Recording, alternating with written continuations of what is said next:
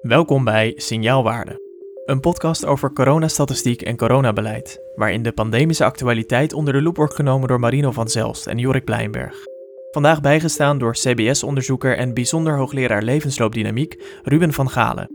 Mijn naam is Maarten van Woerkom en dit is aflevering 6 van Signaalwaarde.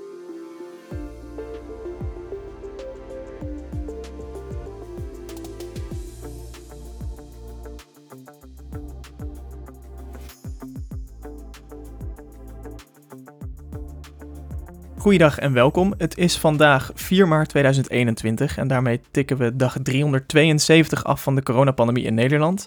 Uh, Marino, Jorik, jullie komen net uit een overleg met Hugo de Jonge. Klopt dat? Zijn jullie hier al aangeschoven? Mm -hmm, we zijn er weer.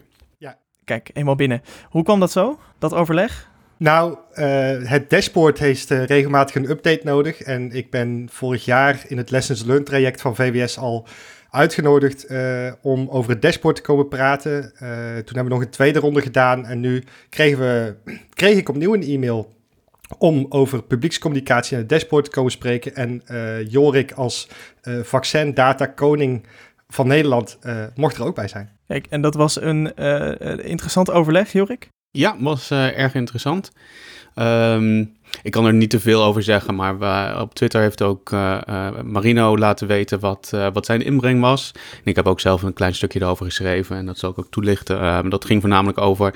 Um, mijn insteek vanuit de vaccindata is dat er ontzettend weinig nog bekend is. Terwijl vaccineren wel super belangrijk is voor iedereen. want het geeft hoop en het is ook. Um, geeft ons ook perspectief. Maar op dit moment staan er een paar cijfers op het dashboard en that's it. Ja, dat is natuurlijk volstrekt onvoldoende. Dus daar hebben we het over gehad. En uh, wat wel leuk is om uh, te vermelden, is dat we er toch waren. En toen heb ik gelijk maar van de gelegenheid misbruik gemaakt om de minister uit te nodigen voor deze podcast.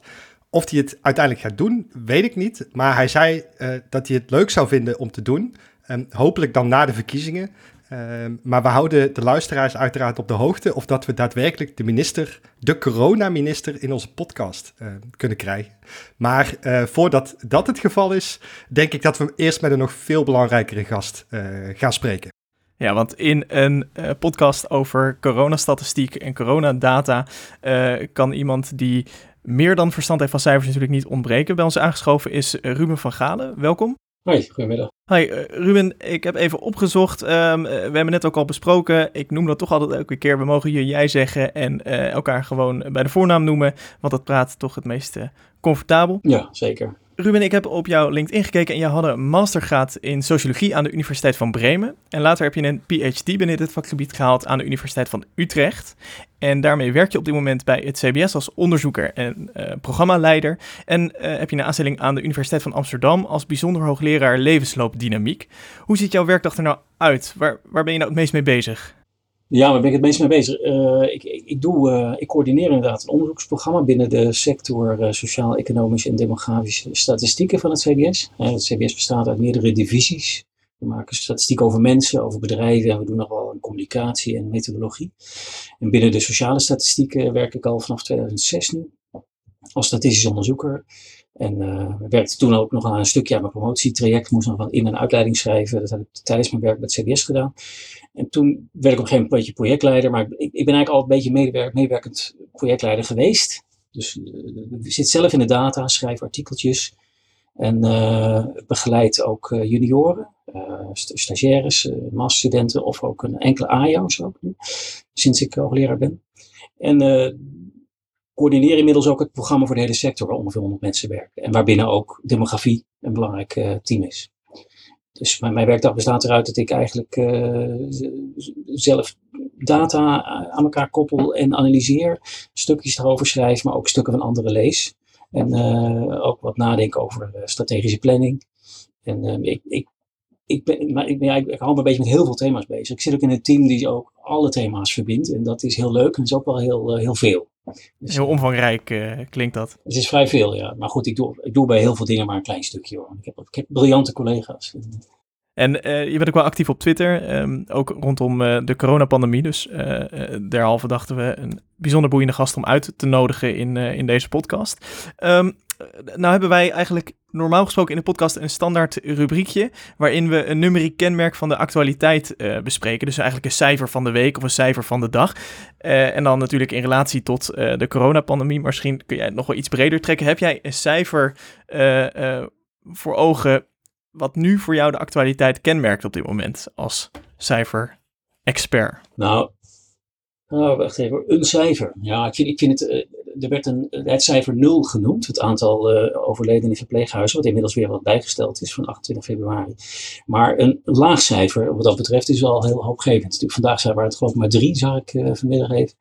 En dat wordt altijd met, met, wat na, er eilt altijd nog wel wat na, zeg maar. Maar het feit dat dat de nul nadert, vind ik toch wel een, een, een belangrijk mijlpaal.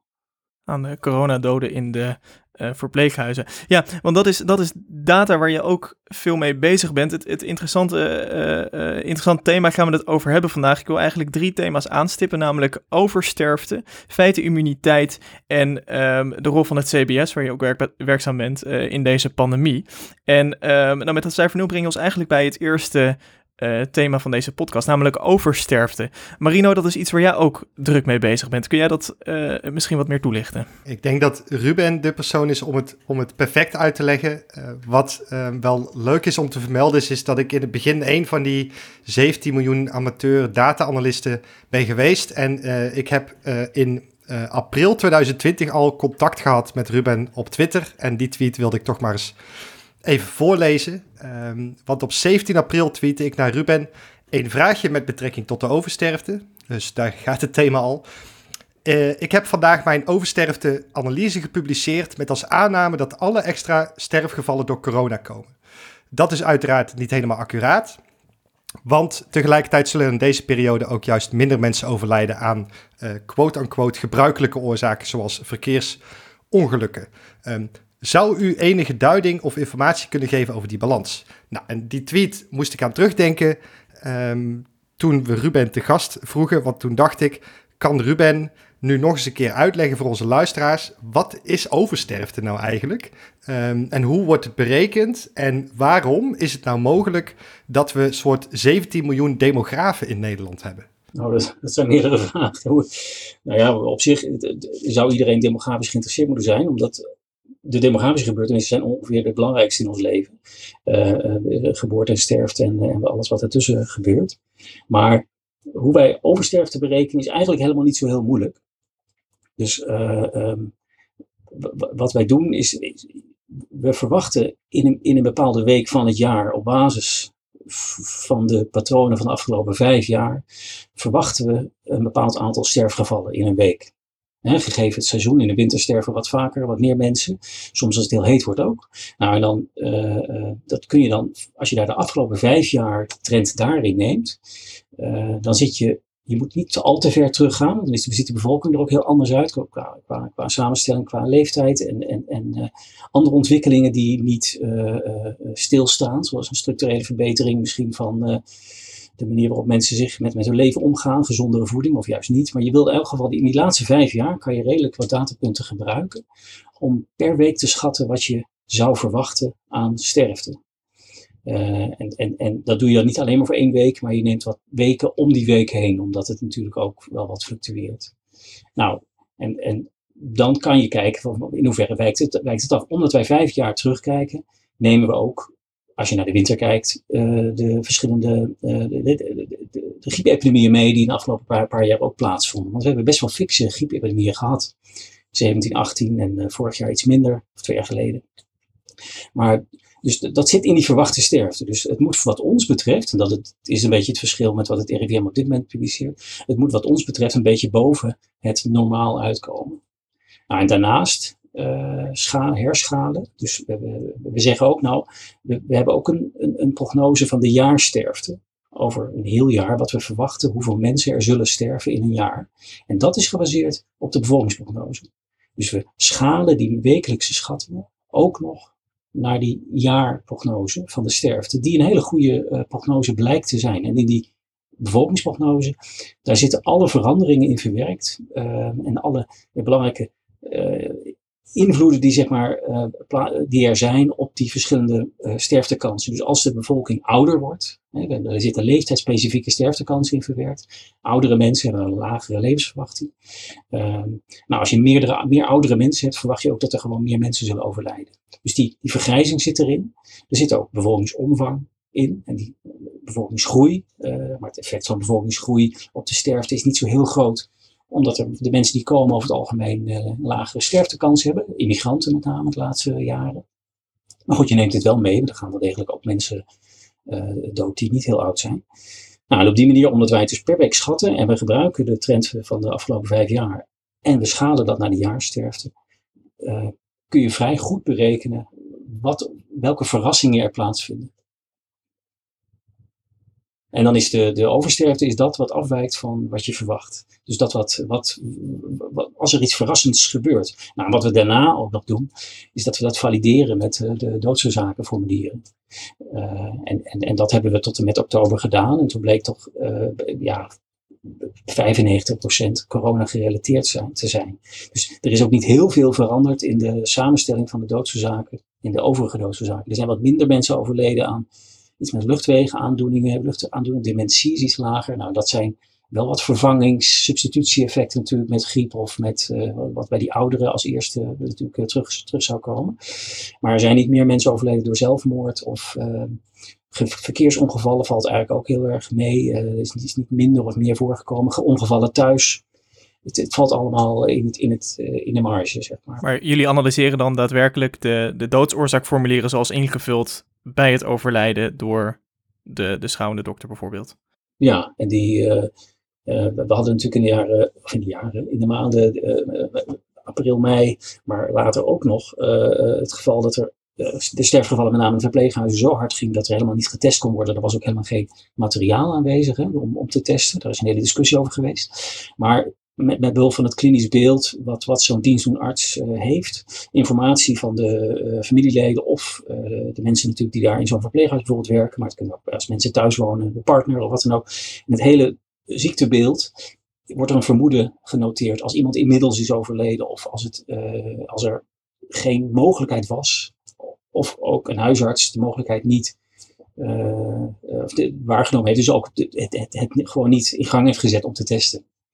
Dus het zit hem toch een beetje in het verschil dus wel of niet getest. Um, en, we, en, en ja, die, die dienstdoenartsen die kunnen daar toch een heel goed beeld van, uh, van, van, uh, van krijgen. En die noteren dat dan, dat vermoeden. Wat ik me nog afvroeg was, je schetst net ook even over van, hè, we rekenen bijvoorbeeld een halve griepepidemie uh, mee. Het, het RIVM komt met haar eigen oversterftecijfers. Ik denk, we gaan eerst even de officiële instellingen langs en dan daarna doen we de amateurs. Ja. Het, het RIVM komt bijvoorbeeld de laatste paar weken met, met veel hogere oversterftecijfers aan. Dus, dus waarom uh, is die insteek uh, zeg maar verschillend? Want ik heb bij het RIVM het idee dat ze, dat ze die griep dit jaar, omdat er gewoon bijna geen influenza te vinden is, echt eruit halen. Maar jullie nemen die dan wel mee. Dus wat is dan het verschil tussen wat jullie willen bereiken en wat, wat het RIVM probeert te bereiken bijvoorbeeld?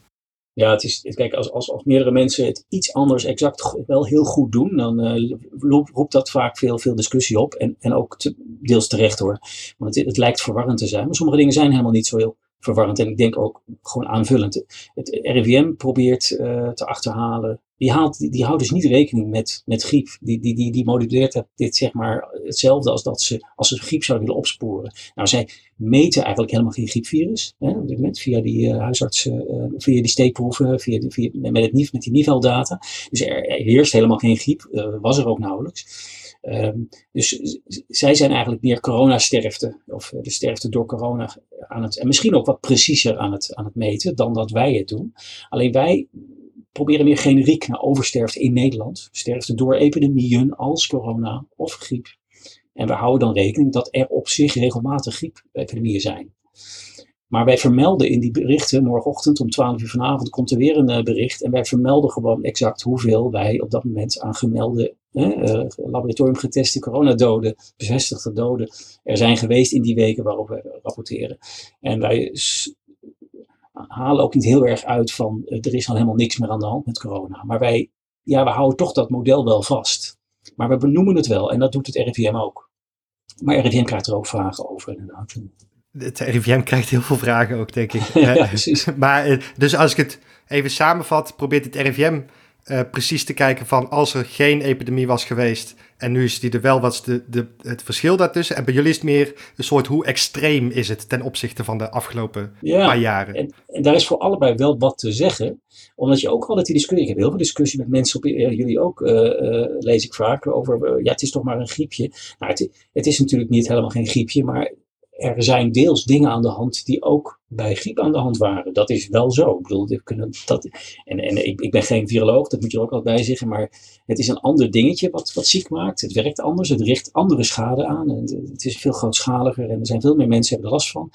Het is veel besmettelijker en weet het allemaal niet. Het is ook dodelijker, veel dodelijker, dat weten we ook allemaal. Maar ja, deels is het, ja, het is een epidemie.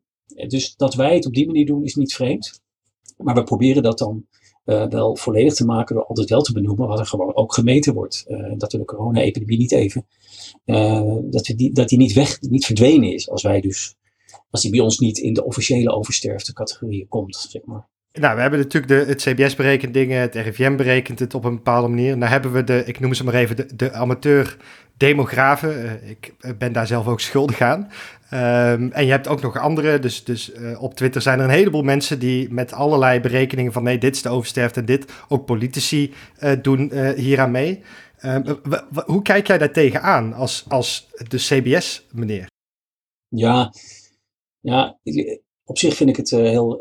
kijk, open data zijn prachtig en, uh, en, en uh, ik denk ook dat het alleen maar uh, meer mag worden. Hè, dat als het maar anoniem is en als het maar veilig is, maar dat je data ter beschikking stelt om, om gewoon zelf na te rekenen. Er zijn ongelooflijk veel slimme mensen. iedereen, en er kunnen ook hele nieuwe dingen mee gedaan worden die de officiële instanties helemaal niet kunnen. Maar ehm, ja, je, noemt verschillende partijen. Hè? Je zegt nou de mensen die, de, de, de data scientists of de mensen, de data mensen die zelf bezig zijn, die ook hun een mooie, uh, hoe noem dat, van die visual, visuals willen maken of uh, dashboards. En dat is allemaal prachtig. En die informeren daarmee dus een heleboel andere mensen. Maar als de intentie is om, als, als de intentie anders is dan, dan informa informatie verspreiden, maar meer, ja, er, zit iets anders achter. Dat, ehm, ja, dan heb ik daar wat meer moeite mee. En, en, ja, vanuit de politiek, ik snap het niet zo heel goed. Ik ben ook wel eens direct ge, geappt door, door Kamerleden. Die hadden dan zelf een eh, bericht, berekening gemaakt. En daar heb ik ook wel eens wat contact over gehad. Ik begrijp het ook niet zo heel goed dat die mensen er tijd voor hebben. Maar ik, ik, ik, snap, ik vind het wel weer interessant. Ik vind het wel interessant dat, dat de mensen het doen. En, en, soms zijn die intenties ook echt wel, wel, wel goed. En uh, wij proberen gewoon helder uit te leggen, wat misschien niet altijd even helder is. Zo'n bevolkingsprognose is bijvoorbeeld moeilijk. Mensen vinden dat lastig. Maar dat proberen we dan toch maar gewoon steeds weer uit te leggen. En uh, ja, als je het net anders modelleert, kom je op net andere getallen. Het zijn schattingen natuurlijk. Er zitten marges omheen. Er zitten, en wij communiceren vaak puntschattingen. Dat maakt het net wat makkelijker uh, communiceren. Maar we zeggen dat. Puntschattingen? Kun je dat? Nou ja, als je, als je, we zeggen bijvoorbeeld uh, maart, april 9000 eh, oversterfte. Ja, laat het, de, laat het tussen de 8 en, en, 10 en een beetje liggen. Dus, maar het, is soms, ja, het is wel gewoon een, een, vrij precieze schatting. Maar er zit natuurlijk, omdat je dus rekening houdt met, met, met, met trenddata, er zit daar natuurlijk een ruis omheen. Alleen ja, bij die, het tellen van die doodzakformulieren, dat is vrij weinig juist. Dat is gewoon 1 plus 1 uh, eh, is uh, eh, 13.000 tot en met oktober natuurlijk. Uh, dus daar zit geen, geen, geen licht tussen. Nee, dus ik vind het heel goed dat er heel veel gedaan wordt aan, aan, aan eigen analyses. En ja, op alle thema's is er sprake van het ik, ik vind het wel goed dat je, als je, bijvoorbeeld feiten verschillend interpreteert, maar dat je discussie hebt over de manier hoe, hoe de dingen zijn, dat is, dat is een lastiger verhaal. Wat ik hier bij afvroeg, uh, zijn er ook uh, dingen met data gebeurd waar u heel erg positief verrast door bent? Dus dat mensen daarmee aan de slag zijn gegaan waarvan u denkt van, oh, hier hebben we nu echt meer van geleerd of hier had ik zelf niet aan gedacht.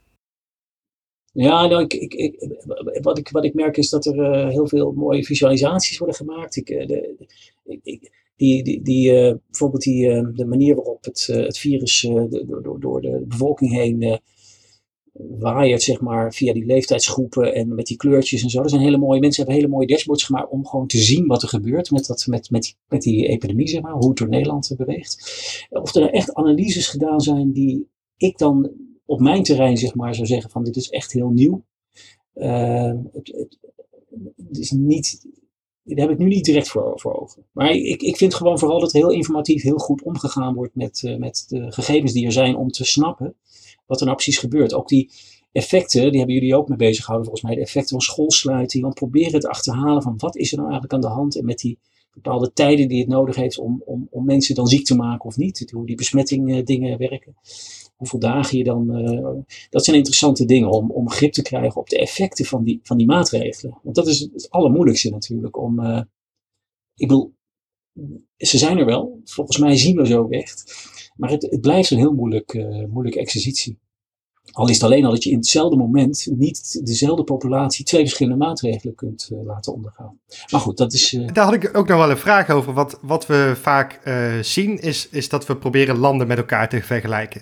Hè, dus, dus wij doen het beter en zij doen het slechter. En zij hebben dit beleid en, en, en er zijn meer sterfgevallen of er zijn meer ziekenhuisopnames. En er is een soort idee van hè, oversterfte is een soort de meest objectieve indicator om landen te vergelijken, omdat testen, hè, dus positieve testen, opnames, is, heel erg afhankelijk van uh, specifiek beleid in een land.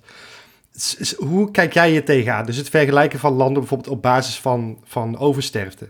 Ja, ik, ik, ik denk dat het heel moeilijk is. Uh, en ik snap het heel goed. we, we, zijn erg, we maken heel graag uh, lijstjes met de, de, winnaars en de verliezers.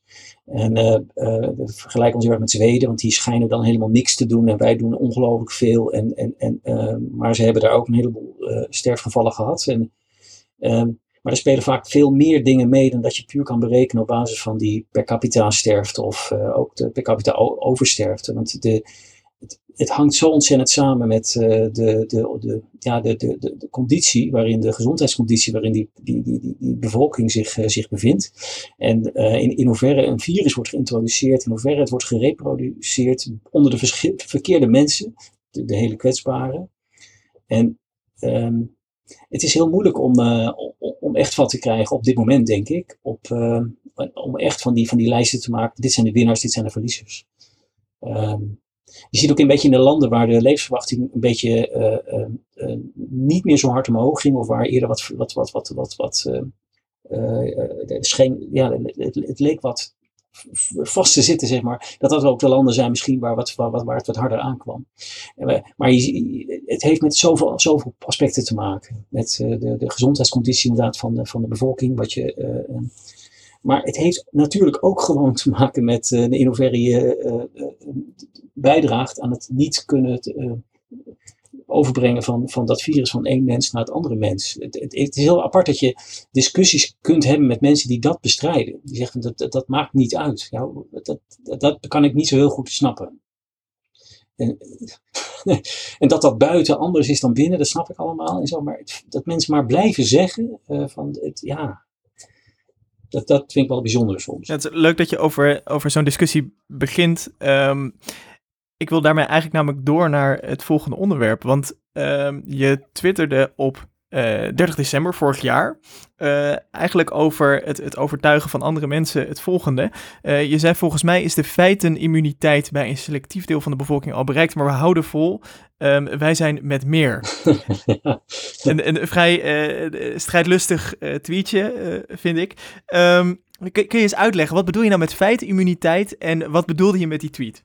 Nou, ik, ik, ik, er zijn verschillende dingen die daar de, doorheen spelen. Um, ten eerste is er een misvatting dat wat wij op Twitter, maar ook op andere media zien, dat dat, dat een afspiegeling is van hoe Nederland uh, zich voelt en kijkt en uh, wat ze denken. En uh, dat, daar gaat echt heel veel mis hè, als je denkt dat het daar afspeelt. Maar het, het heeft wel heel veel invloed soms. Ik, ik, kijk na laatst niet meer zo heel vaak, maar naar die, die, die op één of en dan wordt heel vaak een gast uitgenodigd en dan wordt er eerst een, nou, die tweet die stuurde jij, um, vertel eens. Dat heb ik namelijk duizend keer geretweet of zo. En dan, dus het, het, het, mensen kunnen via uh, dat rare medium en ook andere media best wel heel veel invloed krijgen. En, en, en, omdat we zoveel sociale media hebben, kan iedereen nu op dit moment die ook niet in de mogelijkheid is om dingen echt heel goed op waarde te schatten, meeluisteren en meelezen. En dat heeft ook wel, dat zorgt ook voor, dan moet je ook verantwoordelijkheid nemen voor als je dingen zendt. En dus als je de intentie hebt eigenlijk om, uh, ja, als de intentie niet is om feiten te verspreiden, maar om eigenlijk ideeën te ondersteunen met, je, met, met informatie. Dus dan is het iets anders, hè? Dan toets je niet uh, de vooraf vooropgezette hypothese of zo. En je gaat, nee, dan heb je eigenlijk een soort idee en je gaat alles in de fruitschaal leggen wat uh, bijdraagt om, ter ondersteuning van het idee wat je, wil, wat je, wil, wat je eigenlijk wil, wil, wil zenden. En dat is een heel andere, ja, dat noemen ze dan misschien cherrypicking, of dat is, dat, dat is, en, en, maar, maar dat, dat vind ik wel een probleem. En dan ontmoet je dus als je dus daar feiten tegenover zet, een soort immuniteit van ja, ik, dat heb ik al afgesloten. Daarbij heb ik helemaal geen zin in. En, en, het, en, ik, en ik ben ook echt uh, serieus ervan overtuigd dat, dat het voor een heel groot deel niet intentioneel is bij degene die immuun kunnen zijn. Ik, ik begrijp heel goed waarom mensen wantrouwen kunnen hebben naar, naar in grote instellingen. Uh, zich in het leven niet, ja, het, het werkt allemaal niet of ze, ze zijn achtergesteld of ze hebben het gevoel in elk geval dat, ze, dat hun stem niet gehoord wordt. En daar, daar zijn ja, daadwerkelijk maatschappelijke fenomenen aan de gang bij een bepaald deel van de bevolking, die dus eigenlijk heel erg uh, moeilijk te bereiken zijn met objectieve feiten die door wetenschap of vanuit RIVM of uh, CBS of door andere mensen worden, worden, worden gezonden. Dus immuniteit is deels is, is het intentioneel dat mensen niet willen uh, ze willen niet die bepaalde feiten gebruiken omdat het hun verhaal niet ondersteunt. En er zijn ongelooflijk veel toehoorders, of dan indirect via televisie, als het dan bij een talkshow zit, of die ook naar het medium zitten te kijken, die daardoor heel erg in, in hun mening worden beïnvloed. Maar werpt dat bij jullie nog nieuwe uitdagingen op het dus en dan uh, bij jou persoonlijk of bijvoorbeeld bij het CBS. Ik kan me voorstellen, en corrigeer me als ik dat verkeerd zeg, dat je als uh, statisticus, als, als demograaf bij het CBS, dat je graag um, feiten zo objectief mogelijk wil presenteren. Dat is ook een vraag van een van onze luisteraars, van Gert-Jan. Die, die vroeg zich af hoe je dan omgaat daarmee als je die data wil presenteren en er tegelijkertijd voor wil zorgen dat deze niet al te makkelijk aangewend kan worden voor dat, voor dat cherrypicking, voor de desinformatie of misinformatie uh, en het daarmee te staven met, met jouw data, zeg maar. Dus um, uh, in die communicatie van de data, uh, zijn er nog nieuwe uitdagingen? dus ja, dit fenomeen. Nee, ik, ik, denk het wel dat, dat, er, dat de CBS daar ook een rol heeft in de zin van dat wij nog, we, we, hebben een vrij groot uh, uh, vertrouwen. Uh, en dat, dat, daar zijn we heel, heel zuinig op. En je, je, kunt eigenlijk alleen maar werk blijven steken in het, um, in het zorgvuldig overbrengen van feiten. Uh, en, en, en, dat is eigenlijk wat je kunt doen. Je, je, kunt niet heel goed of makkelijk in debat gaan met iemand waarvan je niet zeker, of ja, ik, dus ik ga niet met een, dat heb ik als voorbeeld heb ik ook laatst gezegd, ik ga niet met een politicus in debat over de, hoe de feiten zijn. Je, je kunt over de interpretatie misschien en over de consequenties, maar ook daar, dat moeten ook andere mensen maar doen. Dus het CBS moet gewoon die feiten blijven zenden en blijven uitleggen. Wel ingaan op vragen en op, op uh, ook op uh, zorgen die mensen hebben over allerlei zaken. Op het moment dat je data um, gaat uitleggen, dan uh, denk ik dat daar een bepaalde zienswijze bij komt. Of zie ik dat verkeerd?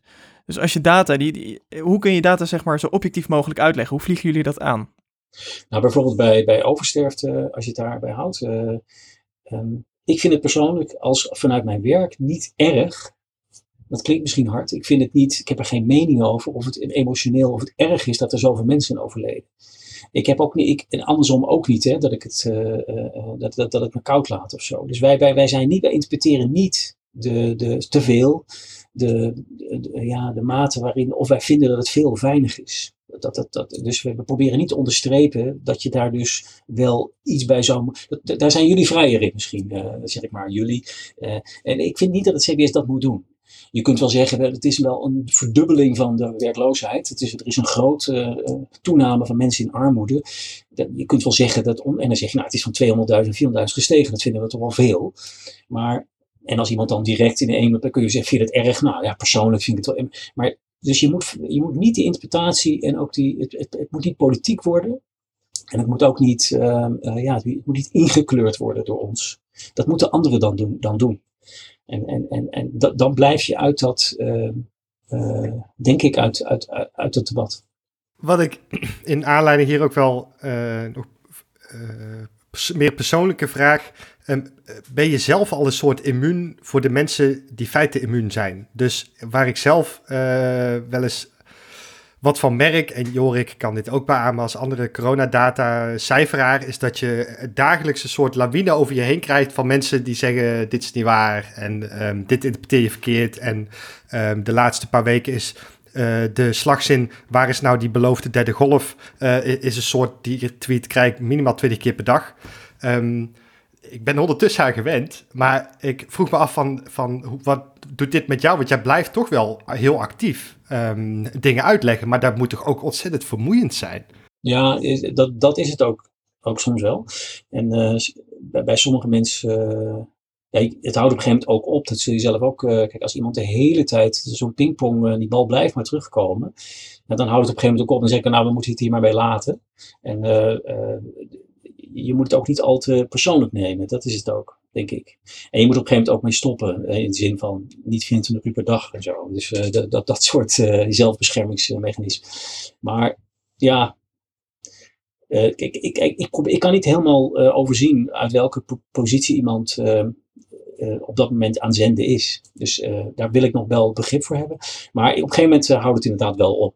ik weet niet hoe jullie dat hebben, maar ja, je kunt niet. Bedoel, ja, jullie krijgen nog veel meer respons dan ik volgens mij. Want, en, ja, en, en dan is het bij jullie ook nog zo, als ik het uh, zo vrij mag zijn, maar jullie staan ook nog een bepaald beleid voor.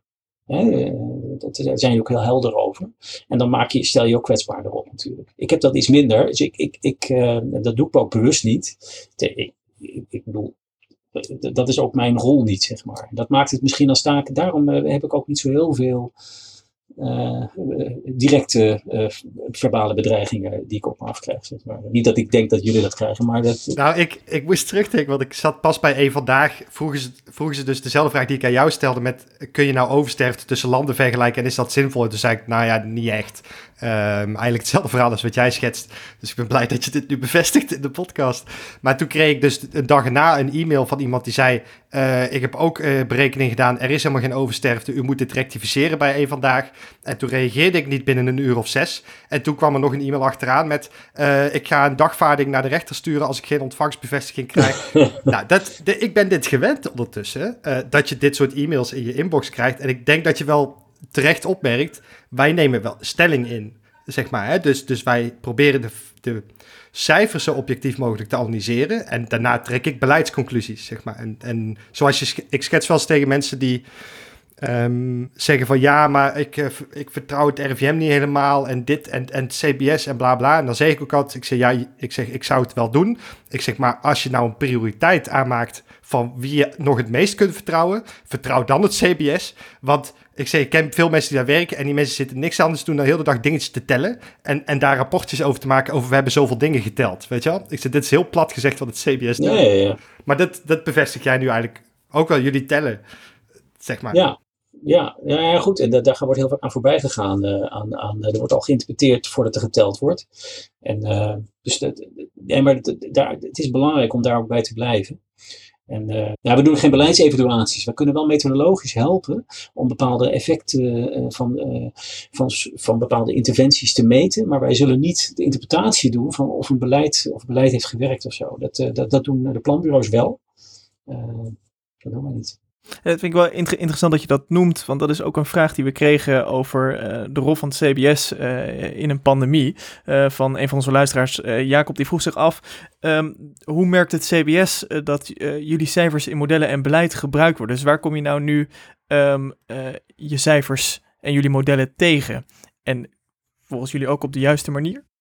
Ja, nou in de pandemie zelf worden onze, ja, ik, onze oversterftecijfers, de manier waarop we dat meten, de effecten op, die, die, die, die worden ja, gebruikt, die worden gewoon overgenomen. Dus het, ik zie daar niet echt ook een, uh, een, een, grote rol van het, van het CBS en, en, en of dat het daar wel of niet goed zou gaan of zo.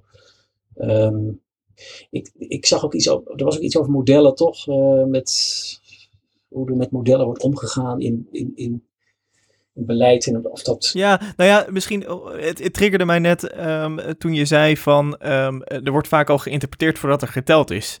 Um, en dat, dat is een beetje in lijn van, van wat deze luisteraars zich ook afvragen. In, in de letterlijke bewoordingen zoals uh, verstuurd. Waar zijn de aannames en uh, beleidsdiscussies die en jullie gegevens gebruiken? Eigenlijk zit daar een ongelijkheid in. bestaan er discrepanties soms tussen het gebruik van jullie cijfers en hoe dat in beleid terugkomt? En heb je daar als CBS ook nog een rol in? Ja, dat, dat, dat kan wel bij allerlei thema's, maar juist bij dit thema denk ik niet, want wij zijn een soort we houden ons eigenlijk met name bezig met wat er aan het eind gebeurt. Of die mensen doodgaan of niet. En, of dat, en wat de oorzaak was. Als je het hebt over, over, over beleid en beleidsmaatregelen, beslissingen die het OMT neemt om besmettingen tegen te gaan en zo. Daar in, in dat terrein, daar zit het CBS eigenlijk helemaal niet. Daar zijn we helemaal niet actief.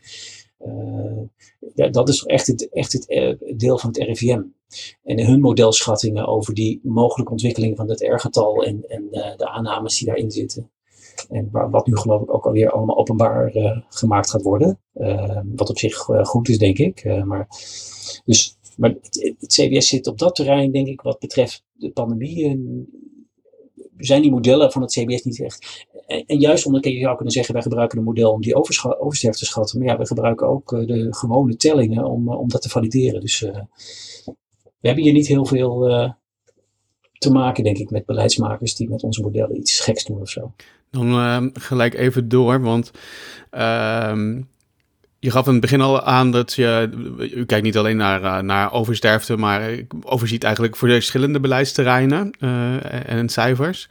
Ik vroeg me heel erg af, wat is voor, uh, voor je de, het opvallendste cijfer geweest of de belangrijkste verandering in, in de data, los van oversterfte? Wat heeft de coronacrisis eigenlijk veroorzaakt waarvan je nu echt zegt van, oh, dat is opvallend, dat had ik van tevoren bijvoorbeeld niet verwacht? Of dus een beetje open ter interpretatie. Ja, gewoon hele andere, dus, dus andere effecten van de corona, corona op... Uh... Juist, want het CBS heeft ook een mooie overzichtspagina met uh, vragen en antwoorden op de uh, coronacrisis. Dus sociale gevolgen, regionale gevolgen, mobiliteit, dat soort dingen. E economie. zijn, er, zijn er opvallende cijfers die u nu uit denkt van, oh, dit is, dit is me echt bijgebleven? Nou ja, wat me wel raakt, dat zijn uh, persoonlijk, uh, ik zelf niet, maar zijn een groot effect op de, arbeids, op de arbeidsmarkt, waar we ook heel kort aan bal zitten. We hebben ook de, de, gegevens heel erg versneld om ook met name de gewerkte uren veel korter geleden zeg maar, te kunnen rapporteren. Daar hebben mensen binnen onze sector heel hard voor gewerkt om die polisadministratie helemaal up-to-date te krijgen. Maar ook de zelfstandigen en zo, dus de de, de, de, mensen die ongelooflijk inkomen zijn, zijn, zijn misgelopen. Dus ik denk, uh, die, die sociaal-economische, die economische gevolgen, die ook, ook uh, op termijn effecten zullen hebben op, ook op gezondheid. er is op dit moment een achterstand in, de, er is de bedrijvendemografie is, is, is eigenlijk een beetje artificieel beïnvloed door het niet failliet gaan van al die bedrijven die normaal wel bedrijven failliet zouden gaan. En dat zijn allemaal hele mooie maatregelen, maar we weten nog niet zo goed hoe dat gaat uitpakken de komende maanden. Snap je? Dus er zijn heel veel bedrijven die op dit moment eigenlijk, we weten precies welke natuurlijk, maar die, eh, die zouden eigenlijk niet meer bestaan. Maar door de maatregelen zijn er heel veel uh, nog aan land geholpen of zijn boven water gebleven. Dus je ziet de teruggang van die mensen die hun reserves op zijn gaan eten, die ZZP'ers. En je ziet bedrijven die, waarvan maar de vraag is ook of, de, of die nog wel kunnen voldoen aan de vraag in een nieuwe na-corona economie, zeg maar. Dus uh, waarin veel meer thuisgewerkt wordt, waar al die lunches niet meer gebruikt worden in die dus plekken waar die mensen hun, uh, hun zaak hebben. En dat vind ik nog wel een, uh, ook echt spannend. Ehm, en, en, en, dat gaat effecten hebben op, ook op gezondheid. Oké, en dat, dat zijn de cijfers die we dus nog niet hebben, maar waar we wel op gaan letten. Dus de komende ja. periode. Nou ja, dus het, het, het, het, het uh, niet failliet gaan, dat cijfer is interessant. Is ook wel te begrijpen. En het teruggaan in uh, het aantal gewerkte uren van mensen die uh, direct afhankelijk zijn van uurtje factuurtje. en dat zijn er nogal wat. Hoe, hoeveel is dat teruggegaan? Weet u dat uit uw hoofd? Ja, het, het, waren, het ging om, om 10, 15 uur gemiddeld per week of zoiets bij ZZP'ers in de, in de echte eerste golf. Nou, dat klinkt dan niet zoveel, maar van de werkenden, en dan was niet rekening gehouden met dat er ook mensen gestopt zouden kunnen zijn. Dus van de mensen die nog werkten. Dat hebben ze met EBB-cijfers gedaan. Dus het, het, volgens mij zit er meer ellende in op de arbeidsmarkt dan wat we op dit moment goed kunnen zien. En, dat vind ik nog wel een, een ding, zeg maar. En, en, en in de gezondheid van, van mensen? Hoe, waar, wat zijn de belangrijkste cijfers waar we op gaan letten de komende periode? Nou, wat ik, wat ik een heel mooi resultaat vond, was van wat Erasmus FC heeft gedaan. Als je het hebt over gezondheid. Het percentage vroeggeboorte uh, gigantisch is teruggelopen in de eerste golf. Omdat uh, er veel minder stress was, veel minder kans op infecties. Dus dat is ook een gezondheidseffect. En vroeggeboorte is, is ongelooflijk schadelijk. en, en, heel belangrijk dat dat teruggelopen is. Maar het gedrag van mensen is ook enigszins veranderd. Misschien hun eigen gezondheid, minder bewegen. Of, bedoel je dat? Dus, Bijvoorbeeld, ja. Ja, ja, nou ja omdat we daar, daar eh, we hadden ehm, namelijk een gesprek met de minister. En een van de dingen die eh, ook gemist werden bij het uh, corona dashboard bijvoorbeeld, is dat we heel veel informatie hebben over nu vaccinaties, positieve testen, besmette mensen, een zieke en het aantal mensen dat dood is gegaan. Maar we weten heel weinig van dingen daaromheen qua cijfers. een daarvan is bijvoorbeeld inderdaad ook het welzijn van mensen, wat niet makkelijk en goed in kaart is gebracht nog. Uh, althans niet op het dashboard van de Rijksoverheid, die gaat over corona. Maar de vraag is natuurlijk, in hoeverre kan het CBS daaraan bijdragen? Ja, ja het RIVM doet die uh, reguliere ondervraging, weet je, die enquête. Uh, daar houden ze wel het een en ander in bij, maar ik denk dat de respons daar op een gegeven moment wel wat terugloopt. Ik weet niet. ja, ja, dat, het CBS doet dat wel in de, reguliere enquête, sociale samenleving en welzijn, maar dat doen we jaarlijks, doen we niet heel, heel, heel, heel regelmatig wat misschien achteraf, als je het hebt over wat hadden we beter kunnen doen, uh, maar dat hebben jullie niet gevraagd. Maar ik, je ziet bij ONS in Engeland, zie je dat ze steekproeven hebben getrokken onder de bevolking om uh, te meten of mensen besmet waren. En niet, uh, dat vind ik ook nog wel een gemiste kans, dat dat niet opgepakt is helemaal aan het begin. Zodat je gewoon een, een, een beeld krijgt. En, en een ander cijfer waar ik nog wel behoefte aan heb, dat, jullie, hebben jullie het ook vaak over, dat zijn de mensen die langdurig uh, effecten hebben van deze ziekte. En uh, daar is eigenlijk toch nog steeds, maar ik, misschien weten jullie meer dan ik, maar niet meer dan anekdotisch bewijs voor. Inmiddels zijn er wel redelijk wat snowballachtige Facebook groepen en er is in het buitenland al wel wel wat. Er worden schattingen gemaakt van 10% van de mensen heeft langdurig klachten, waarbij langdurig niet betekent dat het niet weggaat. Want als mensen zware griep krijgen, hebben ze ook langdurig kracht. Maar ik, ik weet nog niet zo goed wat daar nou de echte orde van grootte van is. Uh, maar dat is nog, ook nog wel een, een, een, iets wat onder water ligt nog, zeg maar. Ja, absoluut. Maar iedereen zegt het altijd wel, maar is het, echt, is het echt zo? En hoe groot is het probleem? Dat, ik, ik weet het niet. Uh, Marian Koopmans heeft daar inderdaad nog een tweet aan gewijd. Die zei dat het uh, nu waarschijnlijk ongeveer 10% is, maar dat er inderdaad nu uh, cohortstudies lopen om te kijken inderdaad, om dat uh, be veel beter in beeld te krijgen dan dat we nu hebben.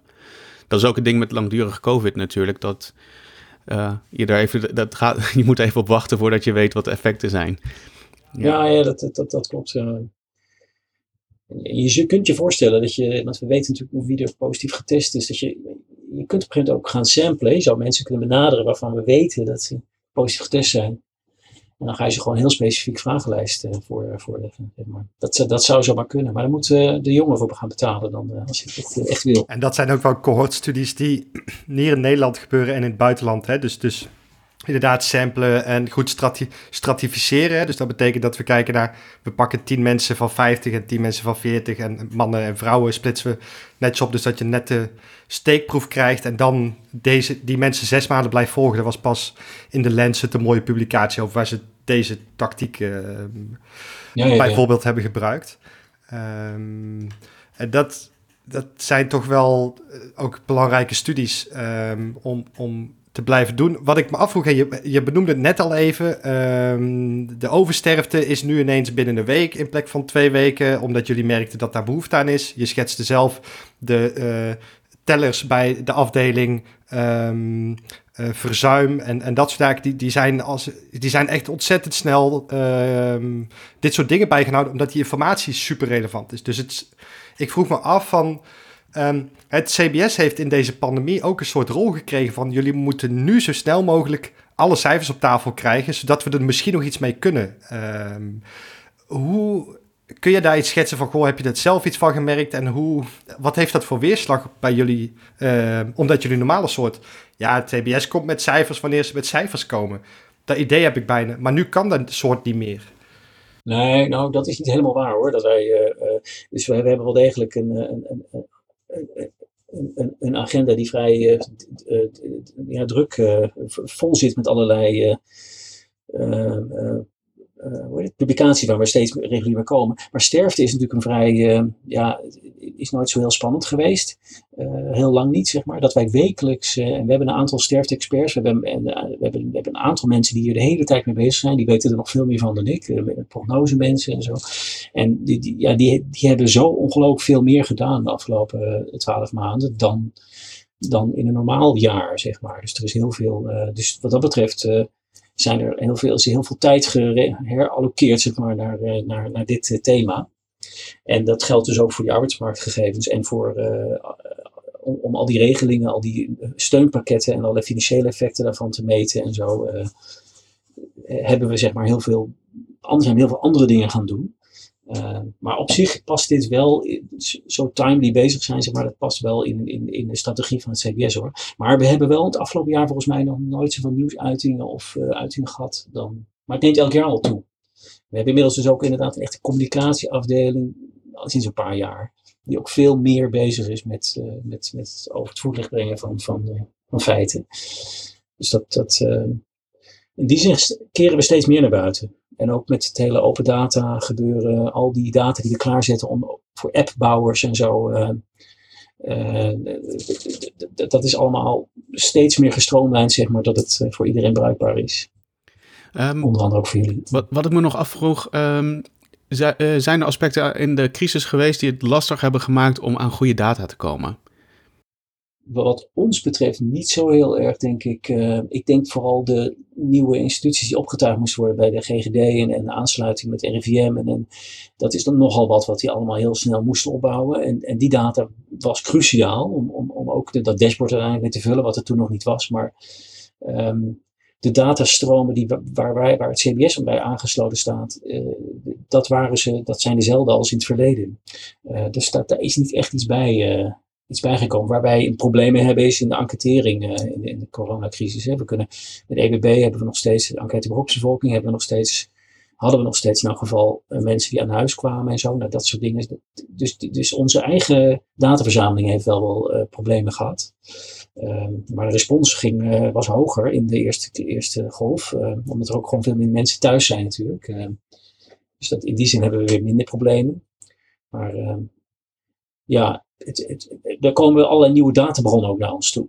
dus uh, waar, waar, waar, dingen mee gedaan kunnen, kunnen worden. Heb je daar een voorbeeld van, van, van zo'n spontaan aanbod? Ja, nou, dus er zijn uh, bijvoorbeeld bronnen van, uh, nou ja, de, de, dus die codering in elk geval van de, van de, van de doodsoorzaken. Maar je kunt je voorstellen dat je toekomstig ook met die testdata misschien dingen kunt. hoewel het ook weer heel moeilijk is, om, omdat je niet precies met die testgegevens niet precies weet wie uh, er nou daadwerkelijk besmet was in Nederland. Maar het is wel een hele goede indicatie natuurlijk. Maar dat, dat, dat opent misschien ook nog wel mogelijkheden toekomstig. Okay.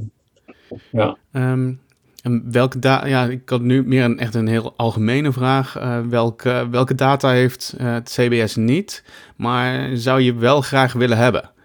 En waarom? Ja, ja, dat moet, ja. Of hebben jullie alles al? Dat is ook een goed antwoord. Wacht nou, we hebben wel best wel veel, maar, maar, maar en, en alles natuurlijk binnen alle wettelijke kaders en zo. En uh, het, het, het, het, het, het, is al, nou ja, we hebben eigenlijk best wel veel. We, er gebeurt ook vrij veel met, met die mobiele telefoon van ons. Hè? Uh, en, en, Big Brother die zou het liefst uh, uh, heel veel waarnemen met wat, waar mensen allemaal zijn en zo. Maar daar zijn gelukkig ook allerlei regelgevingen mee dat dat niet zomaar mag. dus dat, dat, dat zal nooit gebeuren. Maar als je zegt ideale wereld, dan zou je. Ik ben demograaf, je wil weten wie er allemaal in Nederland zijn en waar ze zijn. En uh, dat, kan met mobiele telefonie natuurlijk fantastisch. En je hebt natuurlijk ook uh, allerlei internetbedrijven, techbedrijven die heel veel data hebben, die ze nooit zullen delen met ons. Tenzij we daar een hele hoge prijs voor betalen. Aan privacy opgeven bijvoorbeeld. Bijvoorbeeld Google en dus al het surfgedrag van mensen en zo. Maar goed, dat, dat, dat is niet iets wat ik persoonlijk zou ambiëren om dat te willen hoor. Maar dat zou wel uh, heel interessant kunnen zijn. Ja. Maar dat zijn geen data waar het CBS uh, mee, mee, bezig gaat. omdat het niet koppelbaar is ook. En, ik veel. En, omdat het terecht ook aan allerlei privacywetgeving moet voldoen. In diezelfde lijn van welke data zou je willen hebben? We proberen elke onderzoeker, en, en uiteindelijk ben jij natuurlijk een onderzoeker, um, nog één vraag te stellen. En daarna heb ik nog een hele andere vraag, maar die schiet me ineens te binnen. Dat is een mooie afsluiter, denk ik. Maar deze vraag, de volgende. Ehm, als je ongelimiteerde funds hebt, weet je, je hebt gewoon 180 miljoen miljard euro, je hebt mensen tot je beschikking. Ruben van Galen, hoogleraar levensloopdynamiek. Wat is de droomstudie die je zou uitvoeren in uh, zo'n context? Ja, dan, dan dan zou het interessant kunnen zijn om uh, uh, mensen bereid te vinden om inderdaad via die mobiele telefoon uh, en met een speciaal appje. Maar dan moet je mensen bereid vinden het ook echt mee te gaan doen. Dan moet je misschien voldoende betalen. Maar om ze veel vaker dingen te vragen. want mensen zitten de hele dag op hun telefoon, dus ze kunnen best ook een paar vragen stellen. En dat je daar dan, dus dat je veel meer gaat meten aan mensen. Met, terwijl mensen dat ook zelf allemaal weten. Dus je moet ze bereid vinden om, om daaraan mee te doen. Dus eh, wij vragen mensen bijvoorbeeld hoe vaak uh, zie je je vader en moeder of uh, hoe vaak uh, doe je dit of dat. En je zou eigenlijk willen meten wat ze doen. Dus daar zijn wel initiatieven natuurlijk. maar dat zijn meer van die nerds die het leuk vinden om alles van zichzelf te meten. En die, die, die, die, maken daar dan een mooie visualisatie van. En er zijn ook wel van die student samples waar, waar dit gebeurt. Maar, maar welke, ik vond het wel leuk, je noemde net hoe vaak zit iemand de ouders. Welke, welke data zou je dan concreet willen verzamelen? Nou, ik, ik heb een, hoogleraar statistiek uh, uit mijn opleiding die zei altijd, je moet eigenlijk niet uh, aan mensen vragen wat ze doen, je moet meten wat ze doen. Dat vond ik altijd wel aardig. Dus uh, mensen weten vaak ook helemaal niet precies wat ze doen. weten ook niet precies waarom. Dus je kunt veel beter meten wat ze doen. En, en, en, tussendoor moet je ze wel wat gestructureerde vragen stellen. En, um, dus je moet eigenlijk gewoon digitale dagboeken gaan bijhouden voor mensen. En, en dan kan je misschien dichter komen bij werkelijk gedrag dat je ze achteraf vraagt, goh, de afgelopen twaalf maanden, hoe vaak bent u eigenlijk bij de moeder op bezoek geweest? En dan zeggen ze, ah, twaalf keer, toch wel één keer in de maand. Nou, en dan, uh, maar als je dat gaat meten, dan is het waarschijnlijk een heel ander getal. En bij de een zal het wat meer zijn, bij de ander wat minder, dat doet er dan niet toe. En, uh, maar dat, dat, dat is wel een interessant iets. Maar dit is niet zo heel baanbrekend hoor voor de wereld. Uh, dit voorbeeld wat ik nu noem. Maar ik, ik denk wel dat je, uh, waar het gaat om gezondheid en gedrag. En uh, ik, ik heb zelf een, een stappenteller en zo. En ik, ik sport nogal veel. En het is interessant om voor de toekomst om mensen fit te houden en te maken. want dat wordt doodsoorzaak nummer, nou ja, niet nummer één waarschijnlijk. Maar we gaan niet meer dood aan roken, maar aan, zitten.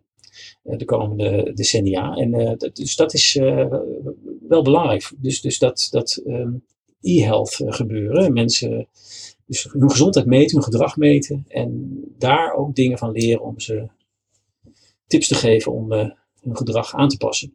Maar en, en dat is ook, zeg maar, de, de, vraag van Ruben. Dus, dus Ruben, de onderzoeker, wil deze vraag beantwoorden. Of, of uh, bedoel, je zei het is niet baanbrekend, maar misschien heb je zelf... Weet je, ik heb als onderzoeker, als PhD-student een soort van... Ja, als ik 180 miljoen miljard euro had en, en onbeperkt mensen, dan ga ik morgen dit onderzoeken, weet je wel. Want dat wil ik dan weten Als, als onderzoeker, als mens. Maar toen dacht ik van, wat is dan Ruben zijn... De, de vraag der vragen die Ruben, voordat hij zelf in de oversterftecijfers belandt nog wil beantwoorden? Ja, uh, het is. Uh, nou, ik heb niet zo'n hele grote vraag. Dat ben ik een beetje. Uh, nee, ik, ik heb niet echt een, zo'n zo'n baanbrekend ei wat ik wil openen, zeg maar. Ehm, dus ik, ik, ik wil vooral heel veel bijdragen aan, aan, aan het opzetten van data-infrastructuur. Ik ben bijvoorbeeld bezig met een historische data-infrastructuur vanuit de 18e eeuw tot nu. Dus waar ik generaties mensen wil gaan koppelen aan elkaar. Dat vind ik interessant. Ik, om heel veel tijd te stoppen in het, in het bouwen van infrastructuur, om daar aan bij te dragen. En het communiceren naar buiten, dat doe ik dus via Twitter, maar ook uh, via uh, presentaties. En uh, het werken met, met externe onderzoekers, met andere onderzoekers, om te zorgen dat kennis naar buiten gaat.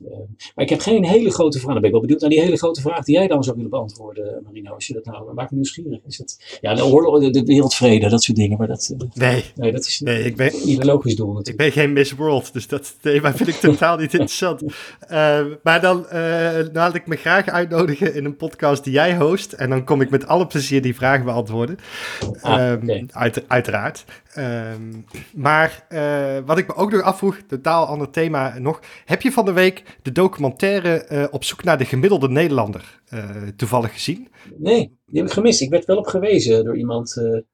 Eh, Ja, dat moet ik nog Die, terugkijken. die is inderdaad. totaal gebaseerd op CBS-data. dus ze proberen een soort te optimaliseren op alle gemiddeldes van de gemiddelde Nederlander rijdt een grijze auto, de gemiddelde Nederlander draagt vooral jeans. En die, het, het is echt, je moet het terugkijken, geweldige documentaire over wie is nu een soort, het antwoord van koningin Maxima is beantwoord, zeg maar, nadat de documentaire is afgelopen.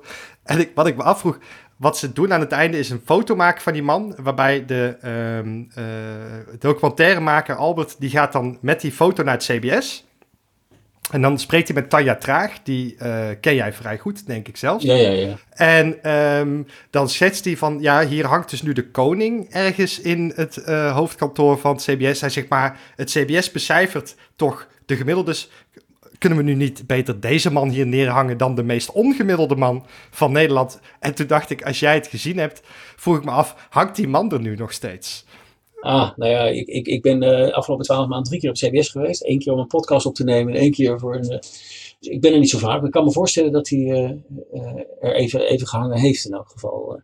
Maar ik wil eigenlijk zeggen, wij zijn helemaal niet zo geïnteresseerd in gemiddelden. Ik zelf niet. Ik ben vooral geïnteresseerd in uitersten, dus in- aan de randen van de verdeling. Maar daar gebeurt het, het meest trouwens. Maar dat, maar dat gemiddelde, dit is wel een leuk. Woonde hij dan ook in Apeldoorn, die gemiddelde meneer? Want dat is toch de gemeente waar dat is de meest gemiddelde Hij woonde in Wiegen. Oh, dat zou ik nog wel.